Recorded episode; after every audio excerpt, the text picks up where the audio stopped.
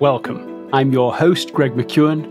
I'm the author of two New York Times bestsellers, Essentialism and Effortless, and I'm here to learn how to be better at negotiation and conflict resolution. I'm here with you on this journey.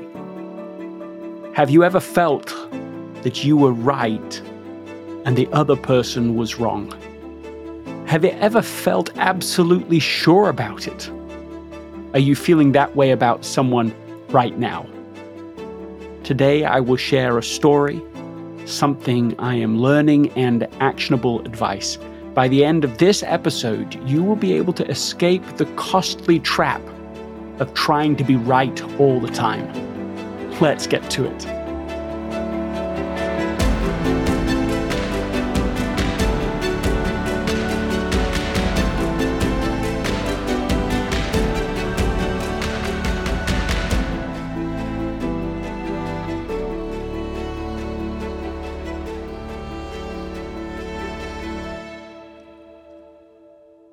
This episode is sponsored by Shopify. Selling a little or a lot. Shopify helps you do your thing however you cha-ching. Shopify is the global commerce platform that helps you sell at every stage of your business. From the launch your online shop stage to the first real life store stage, all the way to the did we just hit a million orders stage. Shopify's there to help you grow. So whether you're selling scented soap or offering outdoor outfits, Shopify helps you sell everywhere. From their all in one e commerce platform to their in person point of sale system, whenever and whatever you're selling, Shopify's got you covered. Shopify helps turn browsers into buyers with the internet's best converting checkout, 15% better on average compared to other leading commerce platforms. So sell more with less effort thanks to Shopify Magic, which is your AI powered all star. In my experience with every business that I have built, including this podcast, there are breakthrough moments, and those moments are often the result of finding the right partner. And I think that's a way to think about Shopify. Because no matter how big you want to grow, Shopify gives you everything you need to take control and take your business to the next level sign up for a $1 per month trial period at shopify.com slash greg all lowercase. Go to shopify.com slash greg now to grow your business no matter what stage you're in. Shopify.com slash greg. Remember to teach the ideas in this podcast to someone else within the next 24 to 48 hours of listening. And if teach seems too strong just share it with someone, talk about it, discuss it together. Steve always gets it right, barked Andy Grove, Intel's legendary CEO, over a cup of almond fudge at Baskin Robbins in Los Altos. Kim Scott, the author of Radical Candor, was asking his advice on whether she should join Apple. Kim laughed, thinking he was making a joke, but Andy shook his head at her vehemently. No, you didn't understand me. Steve always gets it right. I mean, precisely, like an engineer. I'm not joking. I'm not exaggerating. Kim knew Andy was telling her something important, and a part of her hoped it was true. One of the things that was appealing to her about going to Apple after having worked in Google's more creative chaos was seeing what it would be like to work at a company where a more assertive management, even telling people what to do, actually worked. Kim assumed that that was how things got done at Apple, that Steve Jobs, visionary, told people what to do. But she still assumed Andy was exaggerating. Always right? Nobody's always right, she said. I didn't say Steve is always right. I said he always gets it right. Like anyone, he is wrong sometimes, but he insists, and not gently either, that people tell him when he's wrong. So he always gets it right in the end. After Kim took the job at Apple, she learned that Andy's description had been accurate. Steve often demonstrated that he was willing, eager even, to change his mind when he was proven wrong. And this didn't play out in a gracious, you were right, the mistake was mine sort of manner. People could sometimes even be infuriated by the way Steve changed his mind. One colleague told Kim about a time he'd argued with Steve but eventually backed down, even though he wasn't convinced by Steve's reasoning. When events subsequently proved the colleague right, Steve marched into his office and started yelling. But this was your idea, said the colleague. Yes, said Steve, and it was your job to convince me I was wrong, and you failed. From then on, the colleague argued longer and more loudly and kept arguing until either he convinced Steve or Steve convinced him. Thus, Steve got it right by being willing to be wrong and by insisting that the people around him challenge him. He hired people who were not afraid to argue with him, and then he pushed that fearlessness further. Another colleague told Kim about an argument she'd had with Steve. She eventually persuaded Steve that he was wrong, but then he so thoroughly adopted her position that it was as if it had been his all along. She speculated that Steve was so focused on getting to the right answer that he genuinely didn't care who'd said what. Now, obviously, this approach could be frustrating. People want credit for their ideas, but the relentless focus, according to Kim, on challenging himself and those around him to get it right rather than to be right was part of what drove Apple's breathtaking ability to execute so well. What about you? Have you ever felt you were right and the other person was wrong? Have you ever felt absolutely sure about it? Have you ever focused on being right instead of getting it right? I was faced with an interesting example just like this. The situation was a board meeting of a successful company, perhaps a dozen people in the conference room at a hotel in California overlooking the ocean. The people in the room, to a person, were capable, passionate, and opinionated. The reason we were there was to make a major decision for the future of the company. And my job was to spend the day facilitating how the board approached that decision. The problem as the day continued was that after we'd framed the decision to be made, after having each person share their point of view and the evidence to support that decision, they were all of the same opinion, other than one person who saw it from another point of view. They were hesitant to speak up once they discovered they were completely alone and almost capitulated, just gave in to the pressure of the other 11 board members seeing it clearly one way. So, what do you do about it in that situation? What I did is I asked them to argue the whole decision again, but this time to argue the opposite of their own opinion. They had to craft their argument, their position opposite of the one that they had concluded. Find evidence to support the opposite of the argument that they had originally held.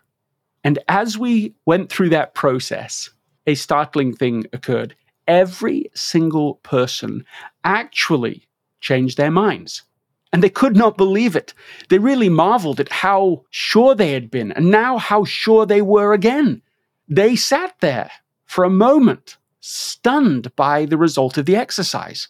How right they had felt, how sure they were that they were seeing things as they really were. And to see things from the opposite perspective and to again feel sure that they were right. What to make of it? What happened is that the group became open, really open instead of pushing harder for a position they already had, instead of trying to be right, they focused on looking for the best decision, trying to get it right. By the end of that day, they had decided what to do. It was a better solution than either of their previous positions had been, and they moved forward in a unified way as a board, as a team. I remember even later that evening, Anna and I were eating at dinner, and the team made a point of finding us. Elated, they had broken through not just this decision, this loggerhead, but also in their ability to work together, to communicate together. It was a palpable energy, an emotional connection with each other that was a double benefit. Here's what I learned to get it right, argue that you're wrong. Well, that's what I learned, but what about you? Let's come back to the questions. Have you ever felt you were right and the other person was wrong? Have you ever felt absolutely sure about it, even emotional about it, defensive about it? Now, have you ever found out later that you were wrong, or at least partially wrong? Maybe you didn't even want to admit it. To get it right, argue that you're wrong. Now, two warnings to implementing this. The first is beware of making straw men arguments. No straw men arguments allowed. There are lots of examples of a straw man argument, also known as a straw man fallacy, occurs when someone takes another person's argument or point, distorts it or exaggerates it in some kind of extreme way, and then attacks the extreme distortion as if that is really the claim the first person is making. So you could imagine it this way Employee one says, I'd rather have a new hire than buy the new server. The manager responds, Why do you hate IT so much? No, you can't do that because you're making a leap. The employee did not say that he hated IT, only that he'd prefer to hire someone new. The manager either assumed or pretended that the employee's argument was against IT rather than for the new hire. Now the employee must argue that they don't hate IT, which completely changes the course of the discussion. So, no strawman arguments. Second, silence can be the non confrontational form of being right. When we think of someone who has to be right all the time, we tend to think of a know it all. The person who talks too much, who leads with why they are right. They express their desire to be right through their words, and this clearly does happen. However, there is another kind, and in a corporate environment, it is even more common silence. We don't openly disagree for fear of being judged or even penalized. We don't want to make a career limiting move, so we silently disagree. We hold our conflict close to our vest. We let it out, but not in the meeting. You know what I'm talking about, where the real meeting happens after the meeting has passed.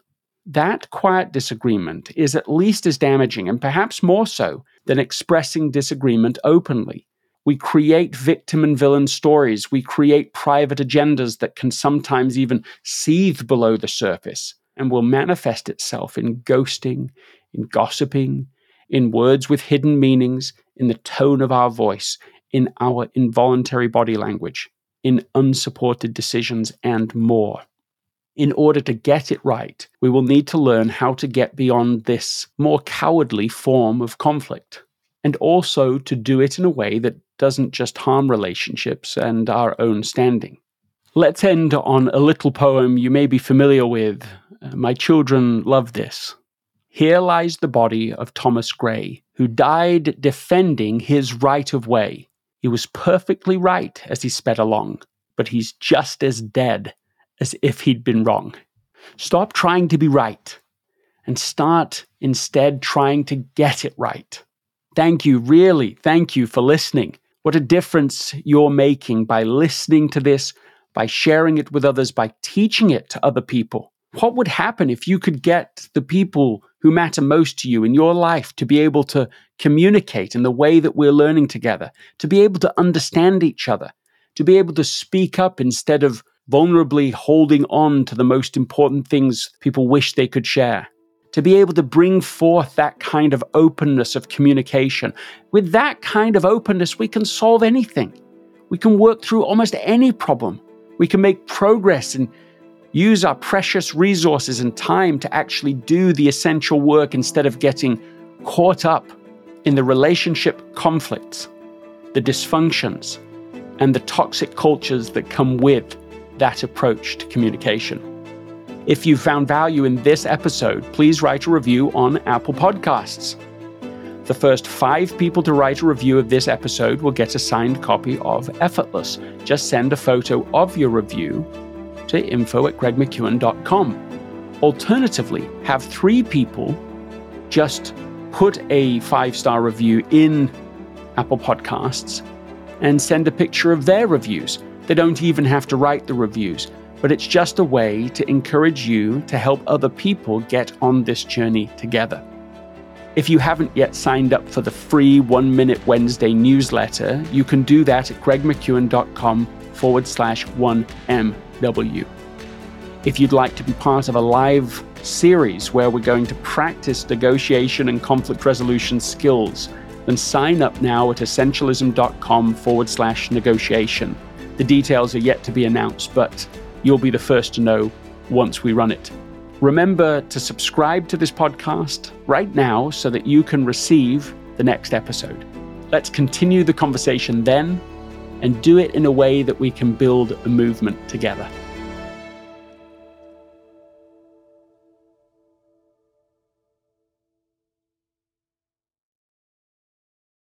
This episode is brought to you by the Yap Media Podcast Network. I'm Hala Taha, CEO of the award winning digital media empire, Yap Media, and host of Yap Young and Profiting Podcast, a number one entrepreneurship and self improvement podcast where you can listen, learn, and profit. On Young and Profiting Podcast, I interview the brightest minds in the world and I turn their wisdom into actionable advice that you can use in your daily life. Each week, we dive into a new topic like the art of side hustles, how to level up your influence and persuasion, and goal setting. I interview A list guests on Young and Profiting. I've got the best guests, like the world's number one negotiation expert, Chris Voss, Shark Daymond John, serial entrepreneurs Alex and Leila Hormozi, and even movie stars like Matthew McConaughey. There's absolutely no fluff on my podcast, and that's on purpose.